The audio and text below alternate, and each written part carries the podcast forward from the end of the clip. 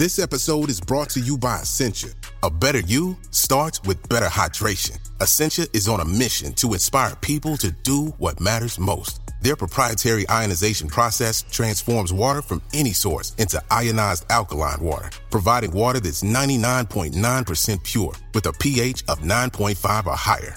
Essentia overachieving H2O, the number one ionized alkaline water. Shop now. When you need mealtime inspiration, it's worth shopping Kroger, where you'll find over 30,000 mouthwatering choices that excite your inner foodie. And no matter what tasty choice you make, you'll enjoy our everyday low prices, plus extra ways to save, like digital coupons worth over $600 each week. You can also save up to $1 off per gallon at the pump with fuel points. More savings and more inspiring flavors make shopping Kroger worth it every time. Kroger, fresh for everyone. Fuel restrictions apply. It's hard not to add a side of hot, crispy hash browns to your favorite McDonald's breakfast.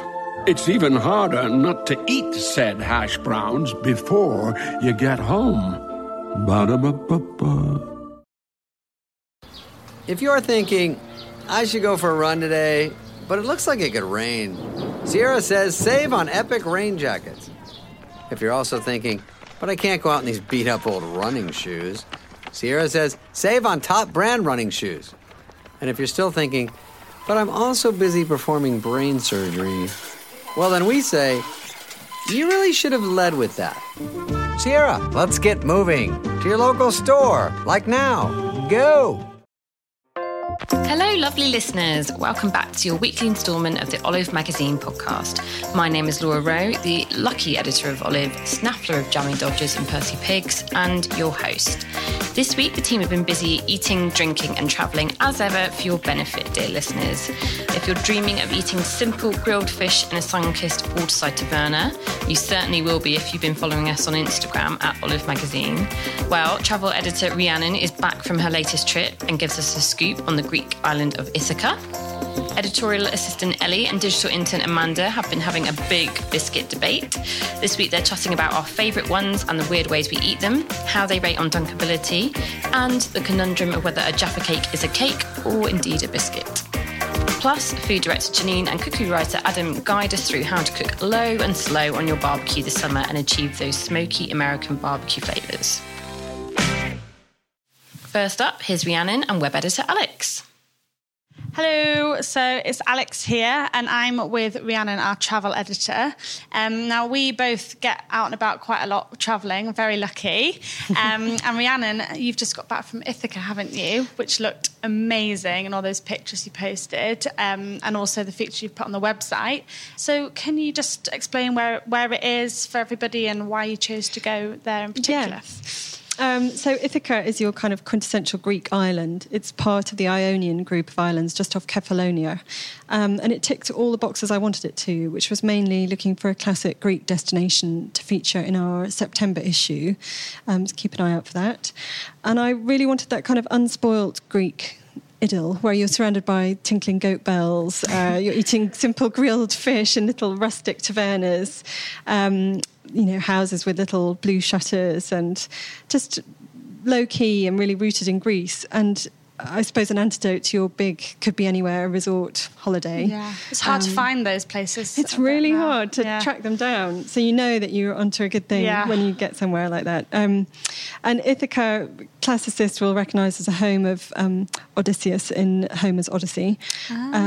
But I think it's kept low-key because of two reasons. One is that it has no airport. You have to fly into Cephalonia and get the boat across.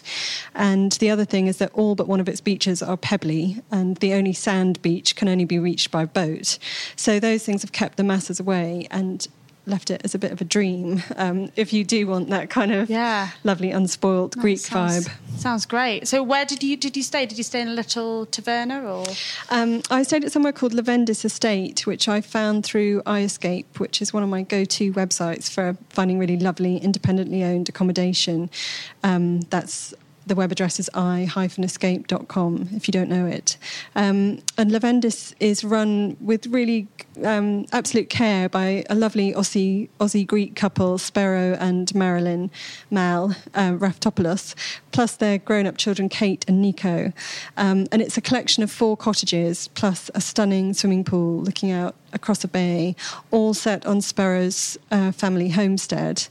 And they have they've built up the estate over about 30 years, and it's run really like clockwork, but it's homely too. They make their own natural skincare products that all smell amazing. And the cottages' kitchens come stocked with delicious Greek wine, olives, pistachios, which I think they're definitely the olives they grow themselves. Peach juice, homemade jams, local thyme, honey, own recipe muesli, and I saw some pictures of this. It looked so good. It's really nice. Food is a real focus there, and Kate, the daughter, is a nutritionist. But the family have always grown their own veg, and they, tomatoes, cucumbers, courgettes in the summer, and also this thing called Vlita, which I hadn't really come across before. No, I haven't. Anyone Jamaican will know it as Kalaloo.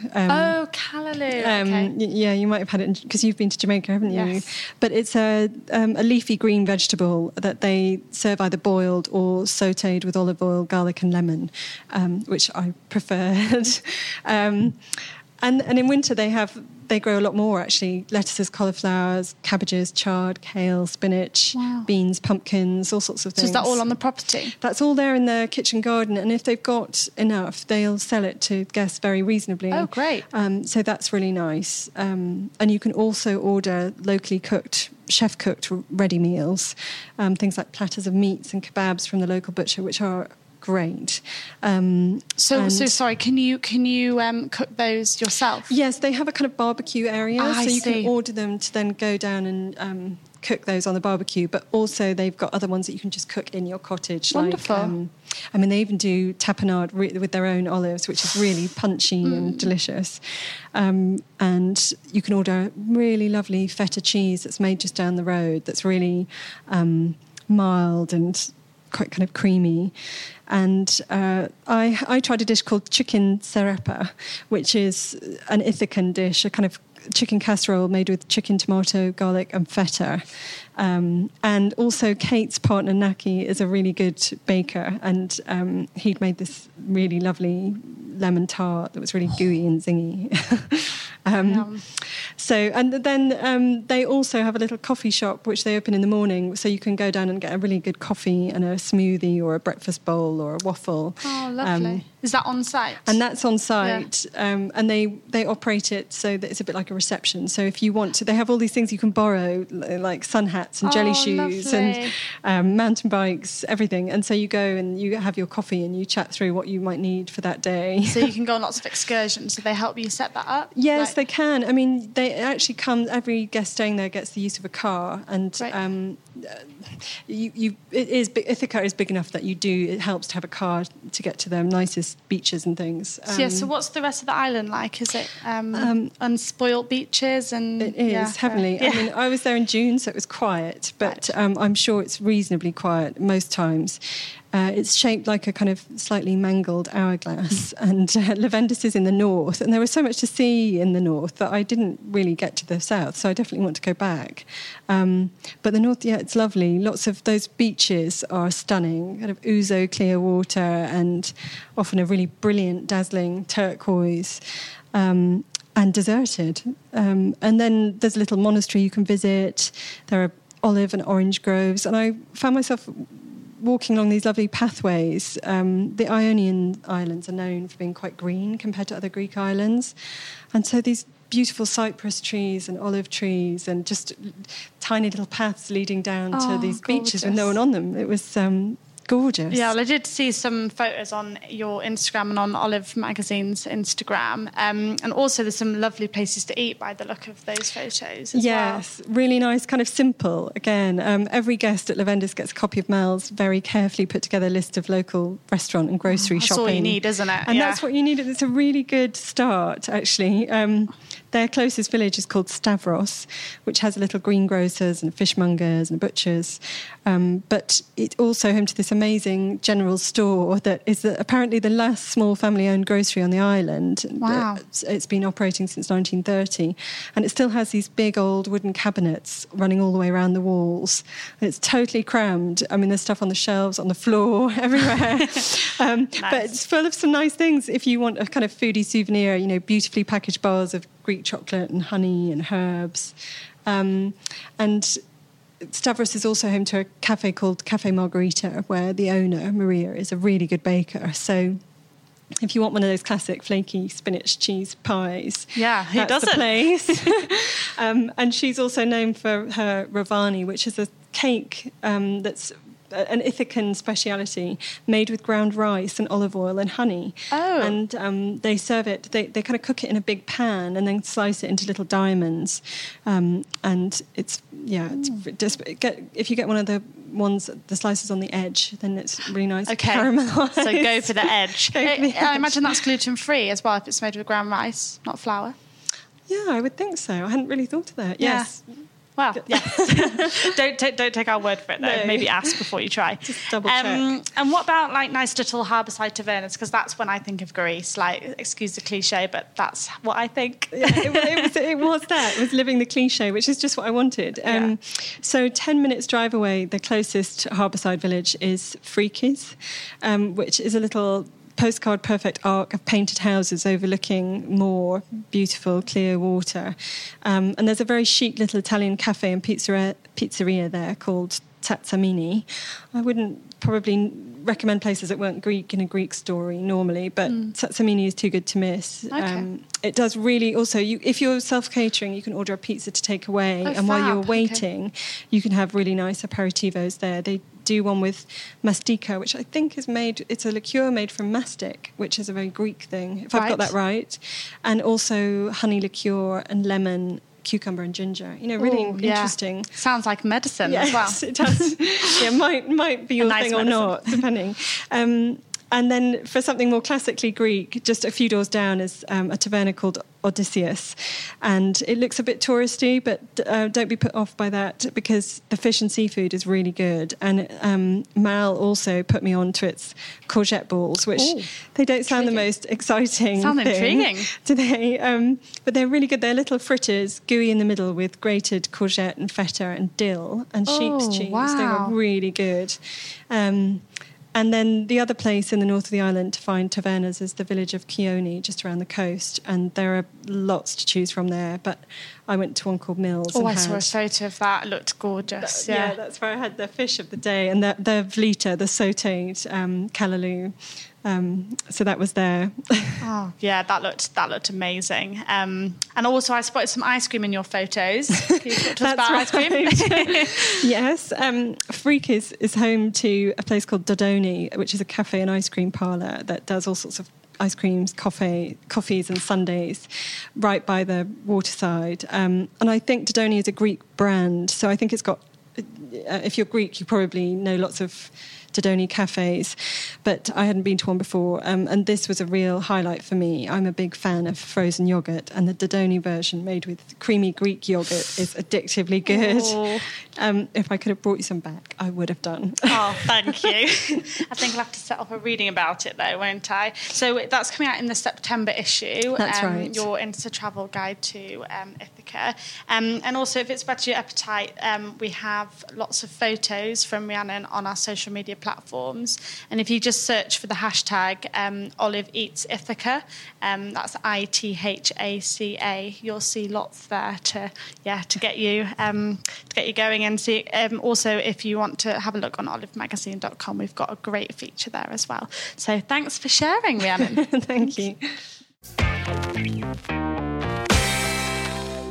Next, here's Ellie and Amanda on biscuits. Hello, I'm here with Ellie and we're here to talk about our tea rituals. This week in the Olive office, we've been talking all about different biscuits and cakes that we eat and dunk into our tea. So we thought it would be a good topic to chat about. So, Ellie. So the first biscuit that we always think of is the chocolate digestive, which is universally popular for dipping in the tea. And if in the Olive offices we don't have any of these around, what Alex does is she gets a cube of chocolate and sandwiches it between two plain digestive biscuits to make her own version. In desperate need of a chalky biscuit. Yeah. It's quite good for dunking in the tea, but you've got to get the balance right because you don't want to leave it in there too long because then you get all the crumbs in the tea and it just doesn't go well. Yeah. And we haven't actually done a test of these specific biscuits. It's more just about our own chats and what we've been brought up with, dunkability, what biscuits are best, and we like to dunk our tea. So we also did a little research to see what the top biscuits are for dunking your tea. And obviously, as Ellie said, the chocolate digestive was up there, but also the chocolate hobnob, the other favourite. So I know that's probably my biscuit of choice. See, I'm actually not a massive hobnob fan, which causes a lot of controversy. Yeah. I just find, like, if you're dunking it in your tea, the oats, it's just It can be a bit gritty. It's got that issue, but I would always choose a chocolate hobnob over a plain one because you need that chocolate fix, really. Yeah, exactly. Yeah. Interesting. And also what we found quite surprising was custard cream. Yeah. Classic. So custard creams are actually one of my favourite biscuits.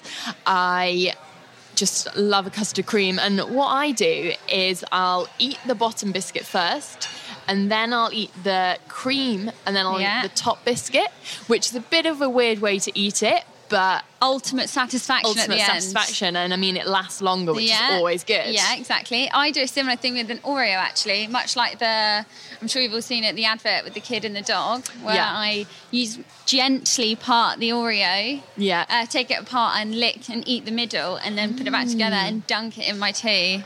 See, with an Oreo, I just scoff it. I just scoff it all, I feel like I don't have the patience to do that with an Oreo. I just eat it all.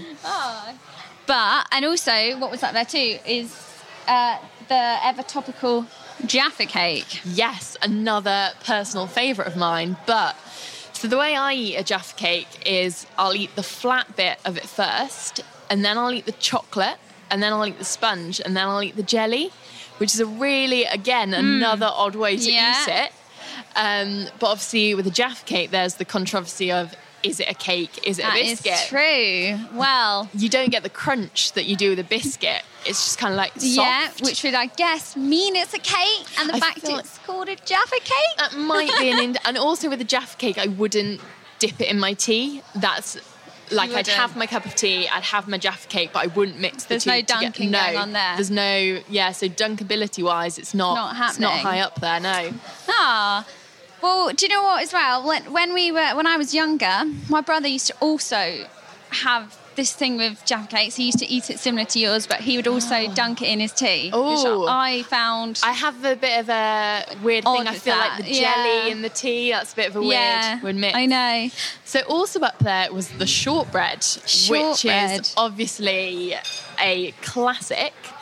I feel like sometimes the shortbread gets overlooked on the biscuit scale, but, you know, it's very rich, buttery. It's what everyone really wants from a biscuit. And I suppose it is probably got some good dunkability there as well. Good dunkability, but again, holds itself well together. It is, once you've bitten into it, it's a bit crumbly, isn't it? Yeah, so you've got to be careful about how long you leave it in the tea for. My mum used to be she didn't used to do it with shortbreads, but with rich teas, which in my opinion are probably up with one of the most boring biscuits going. Yeah, I feel not like not much taste there. If you're going to have a biscuit, you may as well just go for it.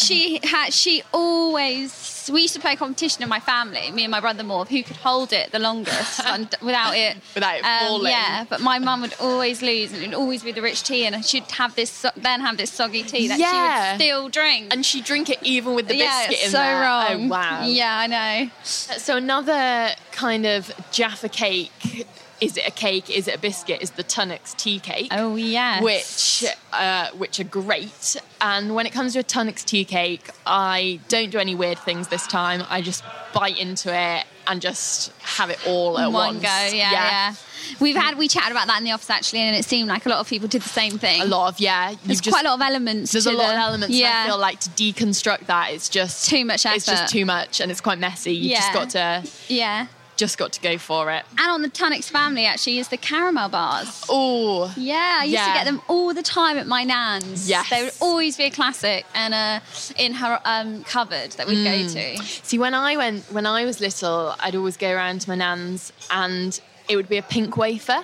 And so pink wafers are still up there. Yeah. If the pink wafer is out, I'll always choose it. But it seems like one of those biscuits that people are always a bit hesitant of. People would feel like people don't always go for a pink wafer, but, you know, there's a lot going for it. I feel like they might be dying out a bit because I think we all associate them with our grandparents. Well, I know, but I think we might have to revive that. I think we do. Revive that trend. Well, apparently, from doing some... Ellie and I doing a bit of research, the perfect technique with dunking your biscuit is to dunk half. Yeah. Leave it for as long as you see you can handle it. How long you can. Without it dropping. And then sucking it or eating it, depending on how soggy the biscuit is. And then drink, and then with the other half, quarter it. Yeah. So you're really dangle it in there now. Really keep it going. And then same again, suck it or eat it. And then again, without touching the tea, trying to really get the last bit of it in. Get that in. I mean, that is quite a stressful situation, I think. So you've got to be pretty brave to try that. If you're really feeling, But I feel like it's always good to have a few spare biscuits on hand. So if it goes wrong, you can just enjoy your biscuit. And if you can be bothered to go and make another tea, you need probably some spare tea on hand too. Yeah. Good idea. That's about it then. We'd love to hear about your favourite biscuits and how you eat yours. If you've got any funny rituals like the Jaffa cake, then let us know. Yeah, tweet us or Instagram us, whatever you like to get up to. Thanks for listening.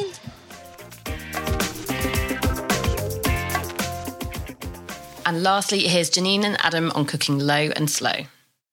Okay, so this month in Olive, we've got a bit of a barbecue special happening, and one of the great features in the magazine is from our cooker writer Adam, who's here with me today. Hi. Hello. Adam.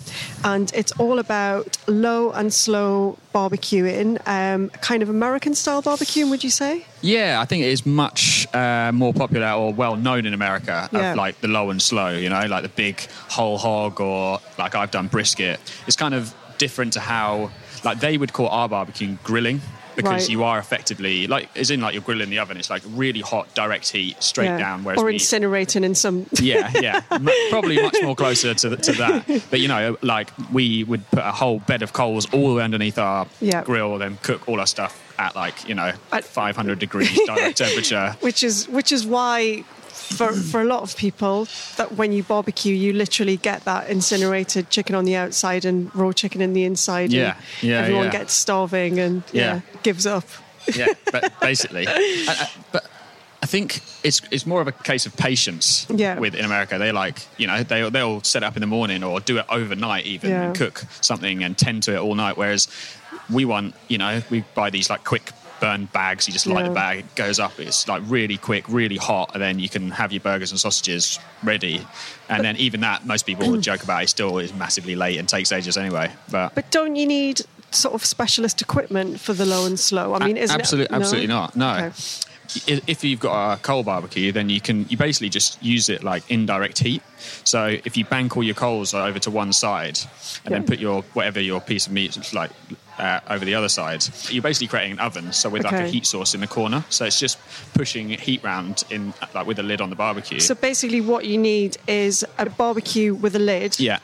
And preferably a lid where there's enough airspace for the air to move around and create that oven thing.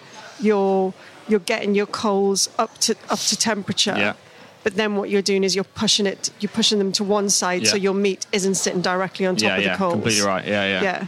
So it's kind of you call that indirect. Is that what it's called? Indirect. Okay. So you can do that with charcoal and if you've got gas, it's easier to control that anyway. Yeah, I do that on my gas. So I've got three burners, and I just have either one. Yeah, I just have one over one on the left, to then put my meat over on the right hand side. And luckily, I think most barbecues now luckily come with a temperature gauge in the top. so you can pretty much gauge, and the needle's right at the top, so it's at the, you know, the top of the oven. It's not near the heat source, and that's a pretty good gauge of what sort of temperature it is once you've got the lid closed. So let's talk about time, because you said it takes time. I mean, how long? I'm looking at this recipe, so it says 10 hours, Adam. Come on. But that is the fact of it. It does take time. There's no rushing it. So we're talking it's an all day. You've got to get up early. Yes, yeah. The earlier the better, really, I think, because it does. These cups of meat need long, slow cooking. It's a little weekend project, right? Yeah, definitely. You have to involve yourself completely. You can't half do it. So you've got up early, you've got your coals to temp, you push them aside, you've got your meat on, and then what are you doing? Is it all just about maintaining the temperature then? Yeah, a nice even temperature is what you're looking for, really. Right. Because if it's jumping around massively, then it's sort of harder to gauge where your meat is at and how it's cooking. Keeping a nice, I think 150... is what I said for my... So you can control that with gas, but with coals, is that just a case of adding a little bit at a time just to keep it going? Yeah, just putting a little handful onto the hottest part, just to keep it ticking over. I'd even suggest getting a really good pair of barbecue gloves, and then if it is dropping, you can whip the grill off and actually just put, make a fresh bed of coal for it. Right, okay. Because... sometimes that does happen. Yeah. You don't have to be standing over it, though, do you? Oh, absolutely not. Whenever I do it, I usually have a few friends around. We just sit around and either watch TV or, sit in the sun and play frisbee and just chill out and, have a few beers. Sounds idyllic. Yes. On this rainy Wednesday in London. Yeah, it does sound pretty good. Yeah, so as far as temperature goes, you're keeping it going, but you're not cooking it completely exposed for the 10 hours, are you? I think once you get to a certain point, you're then... Basically... I would say, I did with my brisket, about 4 hours is about, as if you're using smoking chips, I'd be using... Oh, so you use the smoking chips up front. How do you use them, just so people who've never used them before? So I would buy just some oak barrel or whiskey chips or anything like that. You can get them at most barbecue shops. Yeah, I think you can get them home bakes and stuff like that, can't you? Yeah. I think Weber, the big brand that do them, that you can get Jack Daniels ones from old Jack Daniels barrels, Nice. Soak them in water. Mm-hmm. Is that just lets them have a slow smoulder as opposed to catch a light and burn, and then you get, when they're wet, you get the most out of the smoke. Yeah. So you get them, the most smoke for the money. Sure. So just soak them in water. I use a washing up bowl, and then just put handfuls every sort of half an hour to an hour on. Shut the lid, and they'll just keep smoke gently circulating, not really aggressively, but just gently circulating. So then once you've done your 4 hours like that, then you kind of stop the smoke getting to it by covering it in foil. Yeah, wrap it. And it's just... And then that keeps the juices in a bit? Yeah, So it's basically... American barbecue is about one thing, bark, which is the outer, crispy, dark shell. Yeah. And the way that I think you can get that is through, first, the rub... So because you've got a really nice little spice rub that you you put on overnight, don't you? It was sea salt, brown sugar, pepper, paprika, cumin, all those gorgeous kind of smoky barbecue flavours anyway. Yeah. So that goes on pre-barbecue, leave that overnight, and does it make a crust on it? Yeah, then? So basically what you're doing is curing the outside of the meat, so you're drawing the moisture out. A bit like when you have... If you ever make your own smoked salmon and you cut the end off and it's really cured and sort of tacky and dry, it's like that but on the outside of the meat. And then once the smoke and the heat penetrate that, it gets, it sort of caramelizes in a completely different way that a normal just moisture-filled meat would. Yeah. So you get that really dark bark, and then you sort of build it up in the first 4 hours, and then actually after that you're really thinking about the internal meat and how juicy you want it to be. So you kind of want to protect it with the foil and then finish cooking it. Yeah. And then you do say, and I've got one as well, I have to say it's changed the way I cook. I use a meat thermometer, an instant read. So you just it's digital, you stick it in, gives you the temperature. Yeah. I don't go by timings anymore because I just try and get it to a certain temperature. Yeah, that's what you're working to. It depends on, the cup that you're using and how there's so many different factors that can affect the time and it's basically just gives you an insight into how the inside of the meat is cooking. Take the tomahawk steak that also from this one of the barbecue features that I wrote for this month.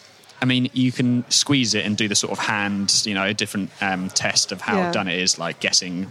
But really, you only know until you put a thermometer in and it tells you. Yeah. You know that from 50 to 60 is rare. And then above is like, you know, so when you see that it's 45. And I mean, it seems really techie. I resisted one for ages because I think a lot of cooks are a bit like, oh, well, I know how to roast a bit of meat. Yeah, and I do. And I do sometimes, you know, when I'm on the hoof or I'm cooking at somebody else's kitchen, like it's different. But I've actually found it just so useful. And like most of the time I found that I was, as a rule, if I used timings and kilograms, I was kind of slightly overcooking stuff, not to the point where it was inedible. Just you know, it just gives you that permission to pull stuff out the oven a little bit earlier. I mean, you can get it like, you know, pretty good or, you know, close, or next time I'll do it. Yeah. When you have the meat thermometer, you can nail it. You can literally get it to exactly where you want it to be. So when this meat comes out, I mean, the good thing about, I think this one serves 8, but you could get, we've got 2 kilos of brisket here. This is what's really lovely about it. Like you've got this. On the picture, this gorgeous kind of dark brown, like sort of, well, like you said, it's bark, contrasting with a really pink, moist meat inside. I mean, it looks so completely juicy, and just serve that up with coleslaw and pickles. So even if, you know, you have spent all day pottering around it, drinking beer, playing frisbee, it's actually a brilliant thing then to put on the table and like so impressive to all of your mates. Oh, absolutely, yeah. Oh, I mean, it's a showstopper. I think, the best thing for me is often the leftovers. Is the little what the Americans call burnt ends, which is like the really gnarly little corner bits. Oh yeah, the little crispy. They're really basically like really intensely carrot-like caramelized, really smoky, and they're the best bits. They're the best. You know, you throw into I make pit beans. Oh yeah, I saw that. You did a pit beans on Instagram. So how do you do that? So it's just it's basically just sweat, bit of bacon with some green peppers and onions, garlic, bit of paprika, and then chopped tomatoes, as many different beans as I've got in the house, whatever, kidney, black. So you can just use cannellini. Tin beans. Yeah, straight in. Yeah. And then all the little offcuts and trimmings of meat. Wow. And then just simmer that for as long as I can, wait till I get hungry, and then finish it with a little bit of cider vinegar and a little bit of sugar to get that sort of American barbecue sauce sort of vibe. So it gives it that really lovely smoky thing. I love that. So you get leftovers too. Oh yeah, they're the best. They're almost the whole reason why I do it.